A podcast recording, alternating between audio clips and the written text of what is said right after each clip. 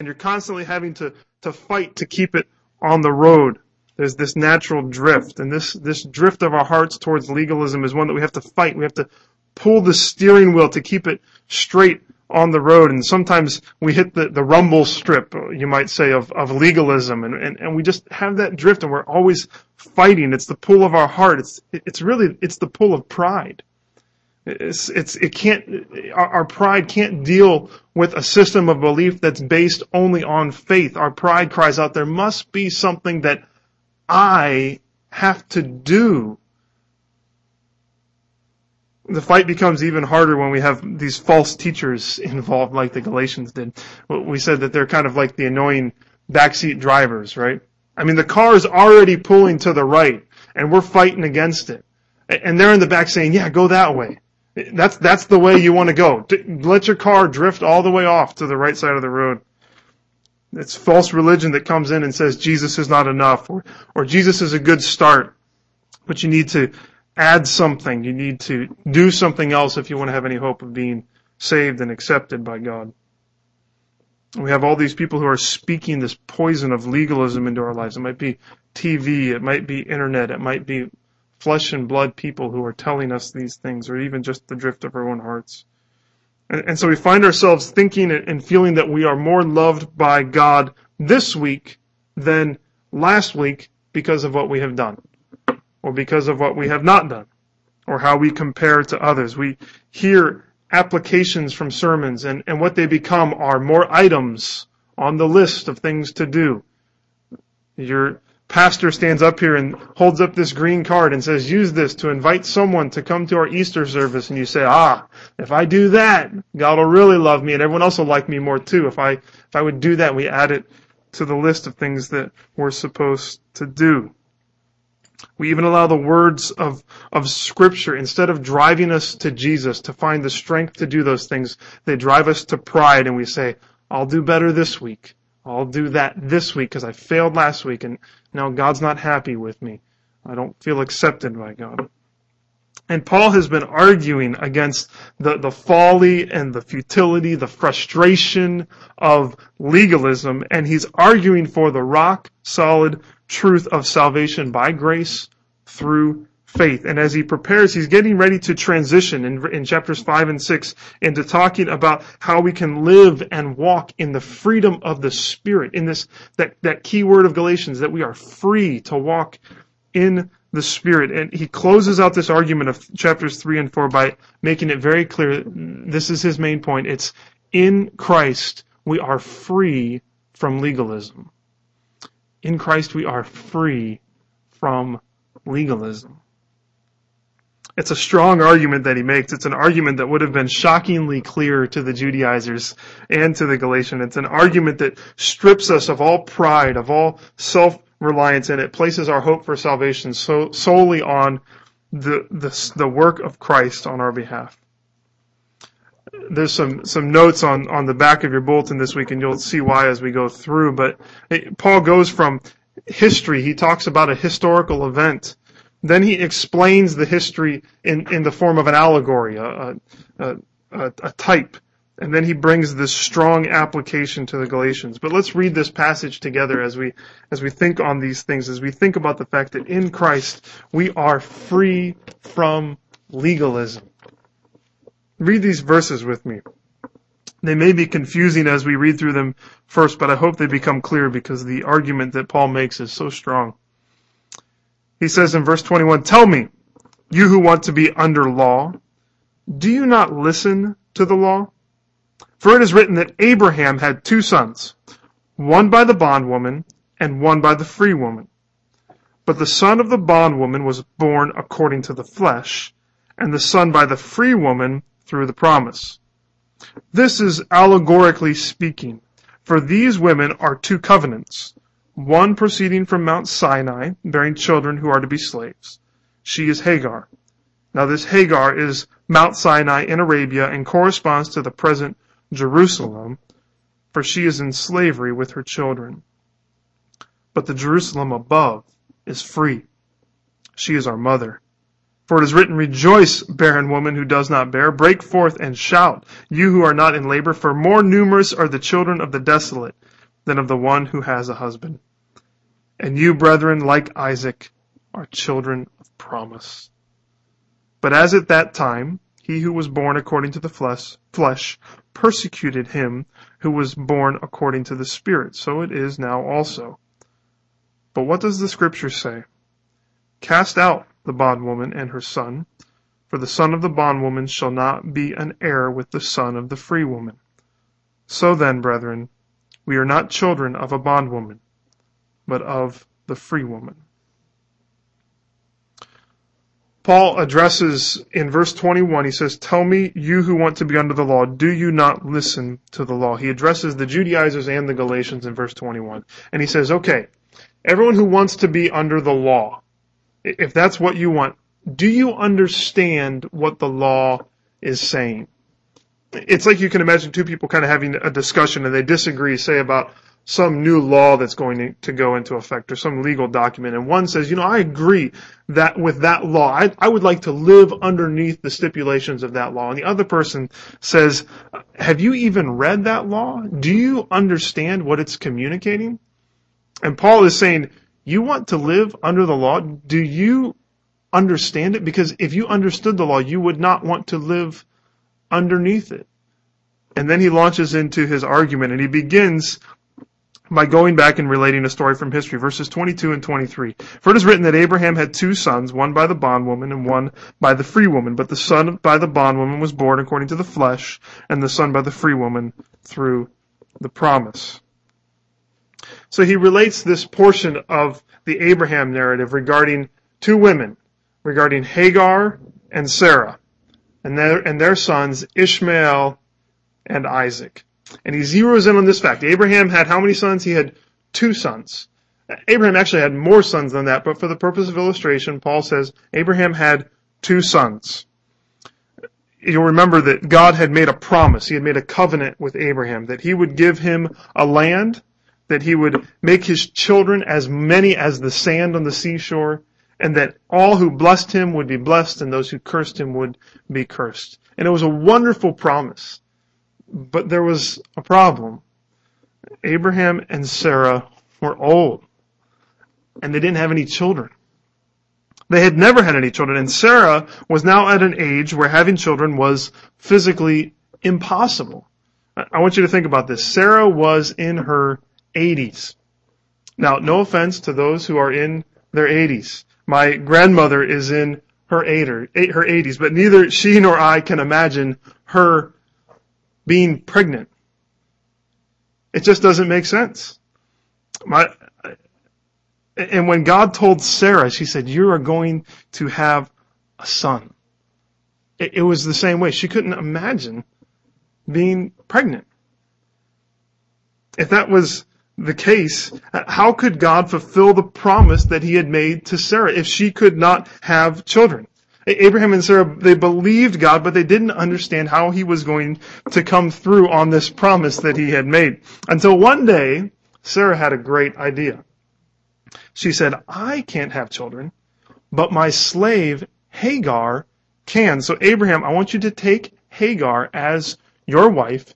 I want you to have a child with her, and then that child can fulfill the promise that God made to us. Sarah said, I believe God. I believe that He's going to accomplish His plan, but God helps those who help themselves.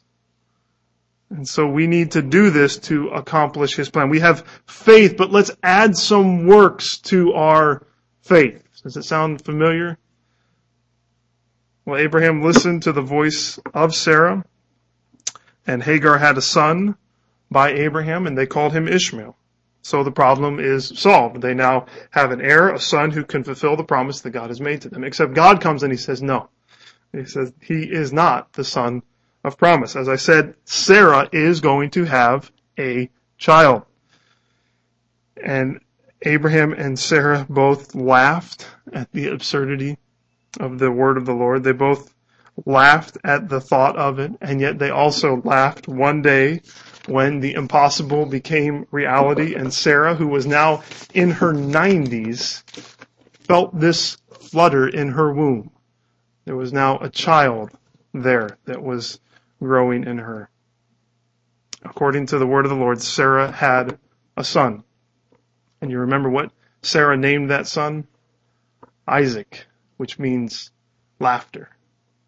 Because they had laughed and just in disbelief, and yet now they were laughing with joy that God had fulfilled his promise. His name was Isaac, but it could have well, it could just as well been son of promise, because that's who Isaac was. He was the son of promise, because nothing is impossible with the Lord. He can accomplish anything he wants apart from you or I, or whatever we think we need to add to it. What a beautiful story of God's faithfulness to His Word, His, His power in weakness, His sovereignty. So Paul briefly accounts this story and, and those, the, the, the Judaizers, the Galatians, they would have filled in the gaps. They knew this, this story well. And so now he, he says this is an allegory. Verses 24 through 27, he starts to apply it as an allegory. This is allegorically speaking, for these women are two covenants, one proceeding from Mount Sinai, bearing children who are to be slaves. She is Hagar. Now this Hagar is Mount Sinai in Arabia and corresponds to the present Jerusalem, for she is in slavery with her children. But the Jerusalem above is free. She is our mother. For it is written, Rejoice, barren woman who does not bear. Break forth and shout, you who are not in labor, for more numerous are the children of the desolate than of the one who has a husband, and you, brethren, like Isaac, are children of promise. Now, like I said, the Judaizers, the Galatians, they knew this story well. Uh, they were familiar with that story, but they were not familiar with the way that Paul was about to apply it. The, the way that they would have applied this story would have probably gone something like this. The, the Jewish Judaizers from Jerusalem would have come to the Gentile Galatians and they would have said, we are children of Abraham. We are children of promise according to the line of Isaac. You are Gentiles. You are according to the line of Ishmael. And what you need to do is become Jewish like us if you want to be children of promise. If you want to be children of Abraham, you need to do these things because true children of Abraham are circumcised law keepers. That would have been the way that they would have applied the story. But what does Paul do? Is a completely different interpretation. He takes these historical facts from Genesis and he says that they speak directly to this issue in Galatia. Now you'll see this, this chart that is in your, uh, in your bulletin. That's because this is, it's hard to track with. And as I was reading through it, I said, man, I gotta put this down in some sort of chart to help me see what Paul is saying. Um, and so hopefully this is helpful. Let's, let's walk through, first of all, let's just walk through Hagar. The text says that Hagar was a bondwoman, that she was a slave. She was owned by Abraham and Sarah. Hagar had a son named Ishmael, and Paul says Ishmael was born according to the flesh. What that means is that he was born according to human ingenuity. He was born according to human will, or simply put, he was, he was born the way that all children are born, by the will of two people. There was nothing supernatural or amazing about Ishmael's birth. So Ishmael's born according to the flesh. And he says then that these two, Hagar and Ishmael, are a covenant. They're a promise. They're a covenant from Mount Sinai, from the present day Jerusalem. He says Ishmael is the old covenant, a covenant of law. And he says this corresponds to the present day Jerusalem, to the Jewish people, to these false teachers, to the Judaizers who had come from Jerusalem to mess up the faith of the Galatians. That that's what they course, that's what Ishmael corresponds to. And he says that those who are children of the flesh, the children of, of Hagar are slaves. The children of the flesh of human works of this covenant based on works rather than faith alone. And so they are slaves like Hagar and her son Ishmael. Can you imagine being a Judaizer and having Paul tell you, you're not a son according to promise. You are a slave. You are a son according to Ishmael. It's quite the bold statement that he is making. Paul made it clear though, you remember back in chapter 3 that, that a person To be a child of Abraham, it, it doesn't have anything to do with physical descent. We are children of Abraham because Abraham was a man of faith. We're children of Abraham because we walk in faith as he did. And he revisits that, that line of thought and he says to those who want to keep the law, he says, fine, you're children of Abraham according to Ishmael, not according to Isaac. This shocking statement says, he says that they were seeking salvation through their legalistic adherence to the law in addition to their faith. And while they were children of Abraham, they were children according to the line of Hagar, according to the line of Ishmael, according to Sinai, according to the earthly, earthly Jerusalem, therefore according to slavery. So Ishmael represents this, this faith that says, I believe, but I need to add this to my belief. It's a faith that says God's promises are true, but he helps those who help themselves. It's a faith that tries to couple its pride and self-sufficiency with faith. And when that happens, faith flies out the window. You remember that legalism, when, when Paul sees it, he says, it, it's as if my efforts are in vain. He says, um, in verse 21, I don't nullify the grace of God. Chapter 2, verse 21, I do not nullify the grace of God, for if, if righteousness comes through the law, then Christ died needlessly. He says, fine, if that's what you want to believe, but then if you believe that, Galatians, if you want to believe that salvation is faith plus works, then you just throw the gospel out the window. It's unnecessary. Why in the world did Christ die? There was no point. You know, Jesus preaches the same message in John chapter 8. I just want to read a portion of this. If you've been reading through John with us, then you read this not too long ago. But Jesus is so bold and says the same thing. In John 8, beginning in verse 31, it says, So Jesus was saying to those Jews who had believed him, If you continue in my word, then you are truly disciples of mine. And you will know the truth, and the truth will make you free. They answered him, the Jews answered him, they said, We are Abraham's descendants and have never yet been enslaved to anyone. How is it that you say you will become free? Jesus answered them, Truly, truly, I say to you, everyone who commits sin is the slave of sin. The slave does not remain in the house forever. The son does remain forever. So if the son makes you free, you will be free indeed. I know that you are Abraham's descendants, yet you seek to kill me, because my word has no place in you. I speak the things which I have seen with my father, Therefore you also do the things which you heard from your father. Jesus goes a step further. What does Paul say? He says, fine, you're children of Abraham, but you're children of Abraham according to the line of Ishmael. Jesus says, you're not children of Abraham. You're children of a different father. You're children of your father, the devil. So reliance on self does not bring freedom. It brings slavery. Jesus himself says it so we've got Hagar. Hagar is this, this covenant of works. Hopefully that's clear. Let's look at the other side of the chart with, with Sarah. Sarah is a free woman. She's not a slave like Hagar. She is completely free. And she has a son. She has a son named Isaac. And he is born through the promise. Later on, it, Paul changes the wording. Uh, in verse uh, 29, he says he's born according to the Spirit. His birth was supernatural. He's born to parents who are pushing 100 years old.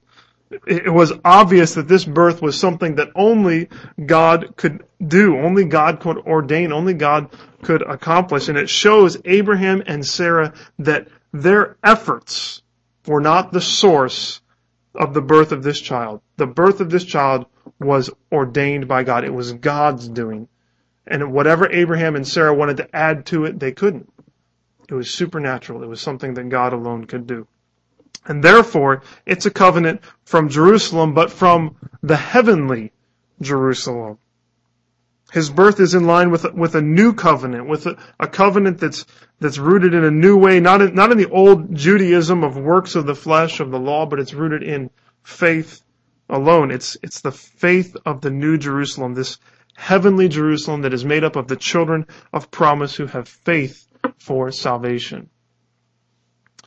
And children that are born according to this line are free. That's what he says in verse 28. And you, brethren, like Isaac, are children of promise. We are not slaves. We are free. If we're born according to faith, we are absolutely free. If we are children of the promise we are not in bondage to sin anymore. We are free children.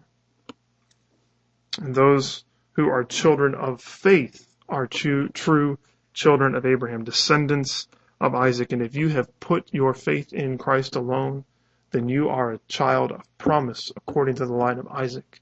You are not a slave to the law. You are not a slave to sin. God has set you free from that. And so we are free from sin. We are free from the law. We are free from legalism. We're free from having to do things to make God happy with us. Why? Because He has done it all. Just as He did with the birth of Isaac. It had nothing to do with Abraham and Sarah. It was supernatural, an act of God. It wasn't something that Sarah and, Sarah and Abraham came up with like they did with Hagar and Ishmael. That was their own doing. Yes, we believe God, but we want to add something to it. And God says, if you want to do that, that's, that doesn't work. That's not how I operate. If I'm going to fulfill the promise, I'm going to do it. And you will have absolutely nothing to do with it. And so is our salvation. And the response then is verse 27. It is written, Rejoice, barren woman who does not bear. Break forth and shout, you who are not in labor, for more numerous are the children of the desolate than of the one who has a husband. Talking about Sarah from Isaiah 54:1, and the response is that we rejoice. We rejoice that God has set us free, that we are children of promise, not because we were born according to the line of Abraham, but because by faith we are now made children of promise. So the question is in this passage is whose child are you? Are you finding your hope for salvation in the good works that you do? In the legalism of lists? And if so, then you are a child of Hagar then you are a slave. But if you come by faith alone to Christ in repentance, you've repented of your sins, you've repented of even your good deeds and reliance on them, you've repented of your pride and self sufficiency. If you've turned to Christ, then you trust that He paid the penalty for your sins, that He did the work that we could not do. And therefore, by faith, we become free sons of Abraham, sons of God. So that's the allegory. Then he moves into this, this application that, as I read through, is just so surprising the way that Paul speaks here, and yet it's in tune with the rest of the passage. He continues the illustration in verses 29 through 31. Listen to what he says. As at that time, he who was born according to the flesh persecuted him who was born according to the Spirit. So it is now also. But what does the Scripture say? Cast out the bondwoman and her son, for the son of the bondwoman shall not be an heir with the son of the free woman. So then, brethren, we are not children of a bondwoman, but of the free woman. He continues the illustration into Genesis chapter 21, where there was this, this circumstance where Isaac and Ishmael had kind of a run-in of sorts. Um, Ishmael was, was much older and Isaac had just been weaned and they had had this celebration. And even though there was this big age difference, they were rivals. Uh, Ishmael knew what was going on. He knew who Isaac was. And so there was this, this, um, this circumstance where it would seem that Ishmael was mocking Isaac, was treating him poorly. Without getting into the intricacies of that event, what happens is, is God says, or Sarah says, I want you to get rid of Hagar and Ishmael. I want you to kick them out because Ishmael is is mocking my son. And Abraham doesn't know what to do with this, and he goes to the Lord, and the Lord says, "Yes, you need to send away the the bondwoman and her son. You need to say, this is a quote here from Genesis 21. Cast out the bondwoman and her son, for the son of the bondwoman shall not be an heir with the son of the free woman. That's a whole other discussion. What does that mean? What, what, what is God doing there? But what Paul is doing is he's using it as, as an illustration. He says, it says here, but as at that time, those who books have you read? Did you swear this week? Not sure if God loves you because that's on the list of things that we have to do. Um, you have faith, but do you listen to Christian radio? How many ministries were you involved with this week? Did you read your Bible today? Did you go to church three times this week? Because that's the magic number If you want to be truly saved by God, you have to go. We don't even have three services, so we're in trouble, aren't we? Um, some of those are good things, right? But if it becomes something where someone is trying to place a yoke of slavery upon us, that's what Paul says. It's it's persecution.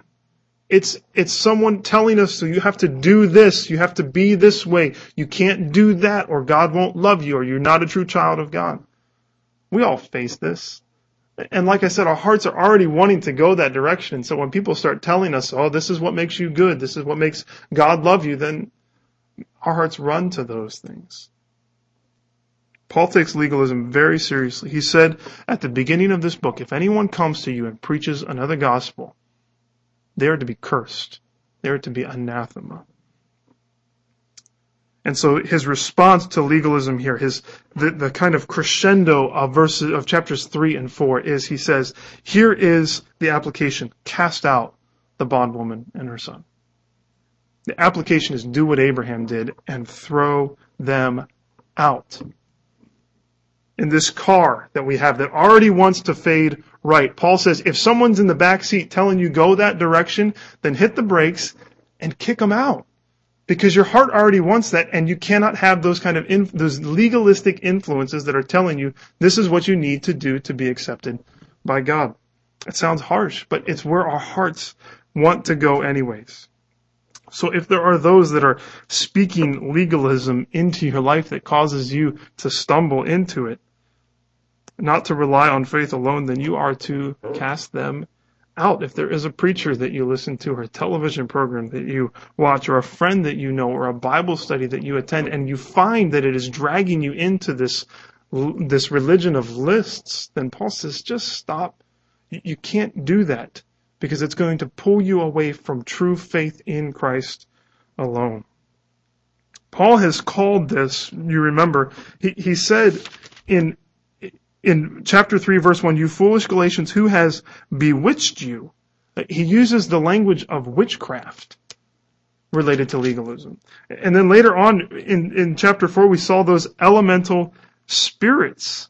These, the, the, the legalism is related to these weak and worthless elemental spirits, these demonic forces. And so we treat legalism the same way that we would treat witchcraft or the doctrine of demons. We get rid of it. It's not just people that are speaking into our lives, but are, are there prideful, legalistic tendencies in our own lives? Do we have these lists that, that we impose on ourselves and that we even impose on others? Are we like the Judaizers? Do we look at other people and say, well, they don't measure up to this standard. There's this one thing that all Christians have to do. And if they don't do that, well, I don't know. I'm not sure if they're truly saved. Surely there needs to be fruit in our lives, and yet legalism kills the freedom that Christ has called us to. And so if there are those tendencies, what do we have to do? Cast them out. Get rid of them. How? How do we get rid of this, this thing that we want to do so bad that we, we've been taught from our youth up that in order for people to be happy with you, you have to do what's right. And that in order for God to be happy with you, you have to obey the law. You have to follow this set of rules. What, what are we going to do if this is so ingrained in us? How do you root out this tendency that's so much a part of our, our culture? The way that we do it is, is with the gospel. It's to preach the gospel to us, to come to church and hear the gospel all the time, to hear that it's not what you do, but it's what Christ has done. Legalism has deep roots. It's overtaken the soil of many of our lives, and they will always be there. But the truth of the gospel is like this giant pickaxe. And we go after these roots and we dig up the dirt and we expose the legalism, and then you take the pickaxe of the gospel and you chop the root, you kill it at its source. Because that's what the gospel does. You may be tired of hearing this message from Galatians 3 through 4, because it's been very similar every week, hasn't it? We're saved by grace alone, through faith alone, in Christ alone, not by works of the law. But we have to hear it every week because we forget it. We have to hear it again and again. And, and it's my hope that, that the message of Galatians would just sink down deep into our hearts so that when legalism comes, we, we fight against it naturally because we know what the message of this book is. We know what it's saying. We know the, the truth of it. We know that Christ has redeemed us from the curse of the law by becoming a curse for us. That, that those things become something that we combat legalism with. That we ask ourselves, if I've, I've begun by the Spirit, why would I ever want to be perfected by the flesh? That we, we think about the fact that, um, nevertheless, knowing that a man is not justified by the works of the law, but through faith in Christ, even we have believed in Christ Jesus, so that we may be justified by faith in Christ and not by the works of the law, since by the works of the law no flesh will be justified. We take that and that we use God's word like that pickaxe of the gospel that kills legalism at its root. We say, this is what's true, this is what I believe. And then we, we just think of statements. There's things that should just roll off your tongue. And I pray that we can just repeat them enough that, that they just, this is what I believe, that you say, you know what, my salvation is by grace alone, through faith alone, in Christ alone, not by works of the law. That that would just, it would just flow out of your heart because it's what's true in scripture. One of my favorites is, is that, um, is that my hope for rescue from God's wrath is not what I do, but what Christ has done. That, that that would be in your mind always that you would say, you know what, I'm, I'm, I'm, I'm falling into legalism, I'm falling into religion because I'm thinking about what I have to do, do, do, instead of what Christ has done. That those things would just, they would be in, our, in our hearts. And then, and then the other thing that, you know, we sing these songs, we sang, there is a fountain, we, we sang that dark is the stain that we cannot hide. This is not, actually, this is not there is a fountain. This is just one I was thinking about. Um, marvelous grace of our loving Lord. Dark is the stain that we cannot hide. What can avail to wash it away? The things that I do? No, he says, look, there is flowing a crimson tide. Whiter than snow you will be today. That there is a fountain filled with blood drawn from Emmanuel's veins, and sinners plunge beneath that flood lose all their guilty stain. Or we're going to sing in closing, My hope is built on nothing less than Jesus' blood and righteousness. I dare not trust the sweetest frame, but wholly lean on Jesus' name. I don't trust anything else. How do you kill legalism? You, you celebrate the gospel. You rejoice in the truth of the gospel. You memorize the gospel because our hearts want to go that way and we have to throw it out. We throw at anyone who is, who is speaking that into our lives because it is not true and that's where we want to go anyways. We get rid of it and we get rid of the things in our heart that are, that are doing that, that are heading in that direction. And we preach the gospel to ourselves from his word and from just from, from music and from all these things that it would, it would kill the root of legalism it's a crescendo argument, isn't it, that Paul brings? It's a, it's a bold argument. It flows in line with his thoughts about Abraham, but I think he just said, you know, I'm going to save this one for last. Because this is, this is the zinger. This is the one that's going to help them really see what I really believe about it. I was listening to a message by John Piper from this passage yesterday, and he, he just made this side comment that it, it, I just I tried to take it a, a, little bit further because it it opened up this passage for me in so many unique ways. So I want to close with this. He he made this side comment about the evil of legalism and our bent towards it and, and what the gospel says. And he mentioned the charge that's often leveled against Christianity where people say that Christianity is a crutch. Have you heard this? It's a crutch for weak people. It's something that you have to, to lean on. But if you were really strong, you wouldn't need the crutch. What, what's behind that critique of Christianity? What's behind it is, is the prideful, self-centered desire to attain salvation on our own. What you, if, if you're using a crutch, it's because one of your legs are bad. Well, what's wrong with that? Well, I want to be able to stand on my own two feet. I want to do what I need to do to make myself right before God. It's this worldly wisdom that says, I must do something for everyone else to accept me and to love me and to like me. So surely I have to do something for God to like me and I can do it. Or if we take it to the Judaizers, they say, yeah, start with faith, but continue with work. So it's kind of like, well, I've got one good leg. I need the crutch of faith, but then I've got this other leg that I'm going to do my good works with. If you ever face that, if someone ever comes to you and says, you know, Christianity, your faith, it's, it's a crutch. It's something that you're leaning on because you can't stand on your own two feet. The response isn't to say, no, it's, it's not a crutch. It's to say, you, you know, it isn't a crutch. It's, it's actually a lot worse than you thought. Um, true Christianity is salvation by, by faith alone. It's, it's more like a stretcher. You know, it's, it's, it's that I'm on the stretcher.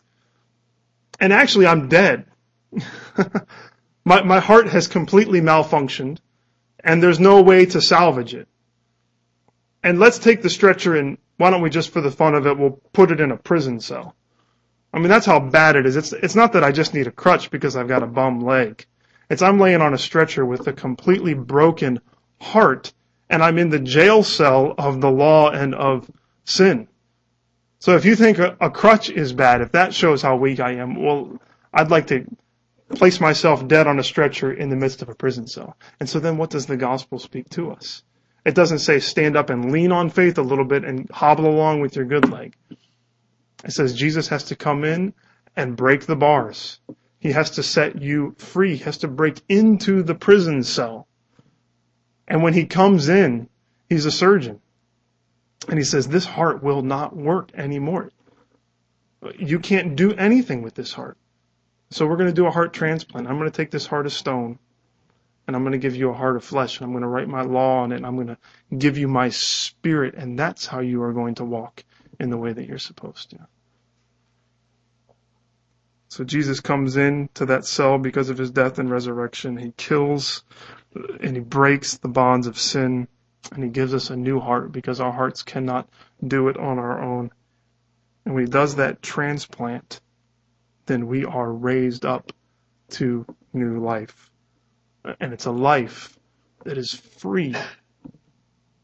It's life that is free from legalism. And the beautiful truth, and to be honest, this is why I've said I want to I want to preach through Galatians. I want to preach through Galatians because I want to get to chapters five and six, and together let's try to figure out how do we walk by the Spirit. Because he says in verse 1 of chapter 5, it is for freedom that Christ has set us free. Therefore, keep standing firm and do not be subject again to a yoke of slavery. I always feel like that yoke of slavery gets put back on me and I want to figure out what does Paul say? How do we walk by the Spirit? Because if I'm free, I want to live free. I don't want to walk around with a yoke of slavery, with a yoke of legalism on me.